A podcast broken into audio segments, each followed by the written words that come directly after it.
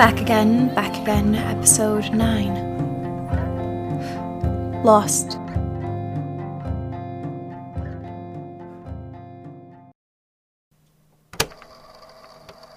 In the days that followed, Rowena taught me to cook breakfast over the fires with odd grey eggs about the size of a chicken's. I blundered through the mazes of tents until I could find Nat again and begged several pieces of paper from her, with Silas's kindness, with Silas's joviality and excitement to talk and teach and laugh. I began to find the courage to admit my ignorance, to pause papal mid-sentence and ask, "I'm sorry, my Rhysean is poor. What was that word?" I asked Silas to fall down a rabbit hole of explanations, for one word led to another, when I didn't understand what she meant. I wrote down every new word I made someone spell out for me and asked Ria for English translations every night, making lists like the one we had kept back at the palace. Although I'd always used English first around Ria, whether for comfort or ease or familiarity, I made a point of trying to last as long as I could in Rhysean with her, a point of working around words I didn't know by trying to describe my way to an unfamiliar concept. I was still far from competent, but I improved. I did. I bothered Nat for scraps of fabric, and Iolo tracked down bits of dyed thread. We spent free moments swapping the stitching between ourselves and the hours apart from Rhea to construct an eye patch from it. Iolo knew how to embroider flowers. She helped me learn, too. I tried to meet as many people as I could. Tried to learn names like Kalia did, like Rhea did. I got better at cooking and greeted new arrivals. I learned the position of tents in the camp, so when newcomers went to Nat for what they were missing, I could help them find what they needed. I apologized to Hass. I'd written out a speech, not a speech to give before a crowd, but something informal, a letter, a way to make sure I didn't forget my points mid-sentence and stare stuttering before her like a fool, and cornered her after her crew dispersed after lessons. I had not expected her to stay and listen, but she did. An apology is not enough for the loved one of a person you killed and took a trophy from. An apology is not enough when you still didn't know the name of the girl because you were still selfish despite your resolutions not to be, and you wanted to cling to the little bit of trust you'd built here. You did not want to parade around the world killer, Deskina, any more than it already trailed behind you, and so were too scared to ask after her name. An apology is not enough when you wouldn't have even been able to tell Hass if she'd asked exactly where you dumped her friend's weapon in the palace. You'd set it somewhere in the prince's room. Maybe he'd moved it back to yours in the weeks that had followed. It wasn't something that you'd particularly wanted to commit to memory because you'd tried not to think of anything you'd taken from raids as spoils of war, for that had made you squeamish and so incredibly aware of the fact that you'd killed people that had been actively trying to run, so you'd done your best to deem it unimportant altogether.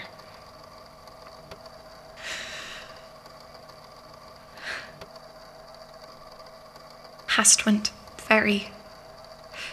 very still when I finished. She said, "That does not earn you forgiveness, and words cannot explain away actions." "I know," I said, "and I'm sorry for that too." She walked away then. I didn't stop her. This was more than I deserved. This was not enough to pay my debts. It wasn't long after that the flyers came in. Messengers arrived at camp. A brother and sister, maybe 10, maybe 12, clutched the thin sheaf of papers they'd been told to put up around their village by a herald passing through. Their mother, once she'd seen the task her children had been given, sent the pair the half-day walk to us instead. They weren't just announcements. They were wanted posters. The Vatikina Al-Hida has been kidnapped by the tyrants, the top one screamed. Information leading to her safe return will be well rewarded. Beneath it was a sketch of me. It hit me like a blow to the gut. Sketch, the memories surrounding it. I recognized the tilt of my head, the way the artist had drawn my face. The day after the prince and I were engaged, we'd sat for portraits. Portraits. Two. I can think of 100 portraits I've seen in art history that were similar to the way we were posed in that first painting, though the Rhysean style was always blurrier than anything you'd find in a museum here. Lit, different, slightly out of focus, but nevertheless, Cassian sat, for to sit in a portrait in Rhyseia, unlike here, is not a sign of weakness, but strength. It demonstrates that you do not have to force authority to be the most commanding figure in the room. He sat on his father's throne. Perfect posture, elbows resting on the chair, arms, chin raised, and 100-mile stare fixed in place. His crown that day was straight for possibly the first time in his life. I'd perched on the back edge of the left arm of the chair, sitting tall like my sword was taped to my back, gaze fixed to the viewer, my blue and gold dress draped in a way that the artist had fidgeted with for a solid 15 minutes to get to sit right. Although this was the one that would have made the most sense to reproduce onto what was essentially a wanted poster, a straight-on picture of my face, it was not the image that stared back at me. No. I, instead, saw a sketch of the second portrait. The second portrait was never meant to be displayed as a sign of power, or displayed, really, at all. This one was meant to hang somewhere private.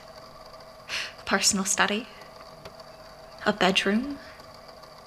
In this second portrait, Cassian sat on a small couch, legs crossed beneath him, a book open on his lap.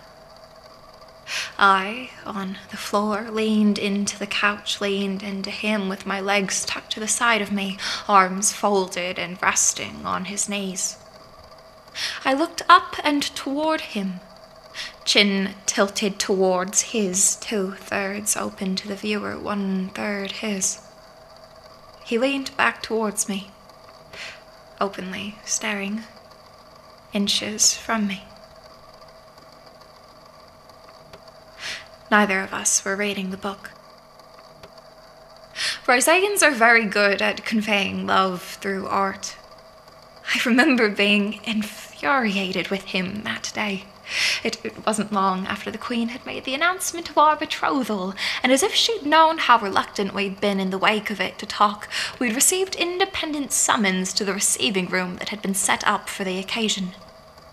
We both arrived before the painter, the artist chronically late and the both of us chronically early, and after Cassian had tried to strike up a conversation about the weather, and I'd valiantly pretended not to hear him, we'd both resolved to scuffle our feet around the floor until the room was unlocked and we were let inside. "Ah, the two lovers," the artist had called gaily as they sailed inside, assistants trailing supplies behind them. "What fun this will be!" Cassian side-eyed me, face squishing in a way nearly identical to Kermit the Frog when he knew he was in trouble. My mood, if it was even possible, soured more. And then we'd been posed, the painter moving limbs and prodding my back to move closer, closer. "Do not look so stiff, little soldier. You do love each other, do you not?" Until they'd snapped, "Perfect, do not move," with my face far too close to Cassian's for comfort. It was excruciating at first. But the longer we sat, the more I stared at him, The harder it was to stay so totally upset as he tried to see how many faces he could get away with making before the artist caught on and snapped at him to stay still. You had to give it to the Queen. She was a terrible, terrible person, but she knew so very well how to track human connection. You could see it. Even in this mass-produced sketch of that portrait, the thousandth rough reproduction done by a group of who were probably the artist's apprentices. You could see it. How close I'd been to a smile. I knew, without a doubt, that it was Cassian who'd picked the image. I knew, without a doubt, what he was trying to remind me of. There, back at the camp, I think it showed on my face as I stared back down at the image of myself. I don't think I looked quite as bitter as I should have. Or just sad. I'd been reminded once more that the way it had ended between Cassian and I should not have been the only eventuality. There could have been love. He could have been there with me. It was stupid to waste energy on futures this timeline had long since branched away from, but it hit me. For the thousandth time, for the first time, maybe more fiercely than the moment we'd split. I think he was saying, "You're overdue home, Elias. I asked you to get Rhea to safety, and I asked you to come back." I thought of the way his eyes had grazed over Kalia and I as we'd left. I'd thought maybe, with his words, with the way it had almost been obvious that he'd seen us. That letting us go was a concession, that everything was not as okay in the world as he had claimed it. And then I saw the rest of the flyers. Kalia's face. Iolo's. Wanted for insurrection. Ria's. Wanted for high treason. Leander's. Wanted for impersonation of the true poet. This was not a concession. This was a declaration of war, and this was one last offer for me to choose his side. Kalia was beside me, and I couldn't remember when she'd gotten there. She snatched the portrait of herself. I don't quite know how to explain that I knew Cassian had been the one to describe her to the artist, but I knew what he caught first in faces, and I knew how they twisted in his mind when he disliked someone. That was Kalia's portrait. She sneered as she studied it. "I think I'm prettier than this," Iolo said on my other side. I hadn't heard her arrive either. She took her own poster and pulled a small dagger, engraved with stars, from her belt. With a vicious sort of glee, she stabbed the dagger through the sheet of paper. "Don't you agree, El Hidida? The kings didn't get my nose quite right." How had I missed both of them approach? Was I too caught up in my own head? Probably, almost certainly. Kalia had changed from studying her poster to studying me. Mine.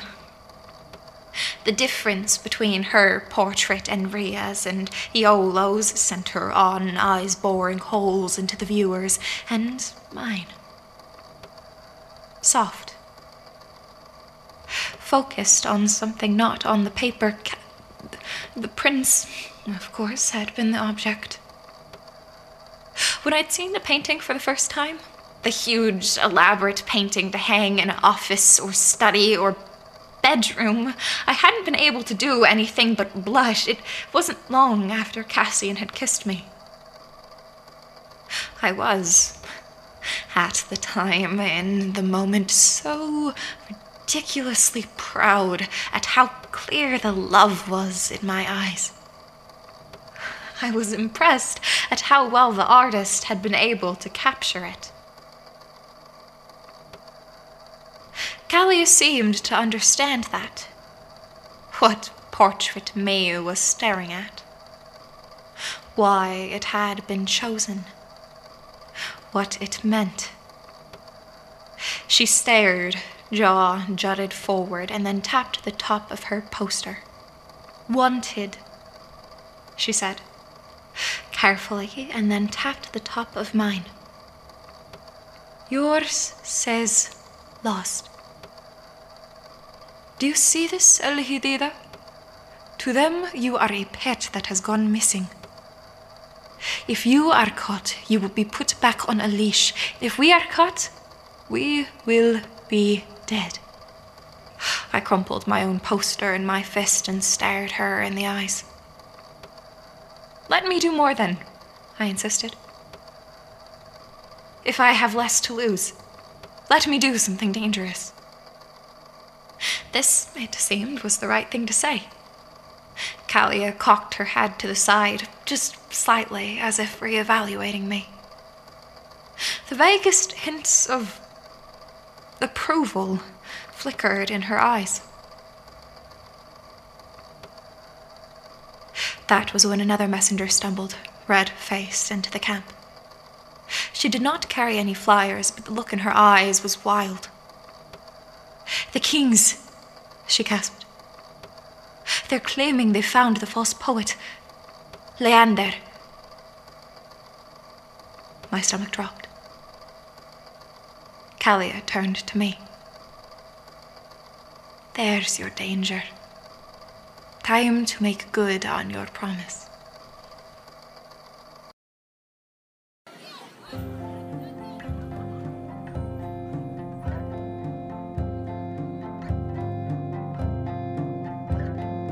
Back Again is written and produced by me, Abigail Eliza. If you're enjoying the show, please consider leaving a review on your podcast platform of choice or supporting Back Again on Patreon at patreon.com/backagainpodcast, where you'll gain access to bloopers, annotated transcripts, episode sneak peeks, and more. If you'd like to hear more about the show, visit us on Twitter, Instagram, or Tumblr at Back Again Podcast, or on TikTok at Abigail Eliza Writes. Our outro music is Nightingales by Pierce Murphy from the album To Japan, and is licensed under an attribution license. The song was retrieved from freemusicarchive.org. Visit the description of this episode for full copyright information and a link to the page. Sound effect attribution, similarly, can be found in the episode description.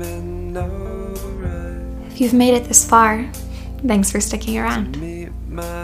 Please remember that this world always tries to make you feel more alone than you truly are. There are people out there who will love you without condition or expectation, and you will find them. The light-soaked days are coming. I promise. You are so, so very loved. I hope you have a wonderful day.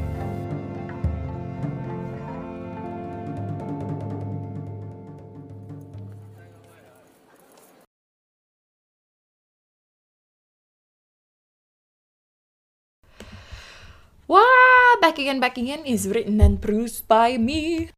Pause people mid-sentence and ask, "I'm sorry, my Rhysean is poi."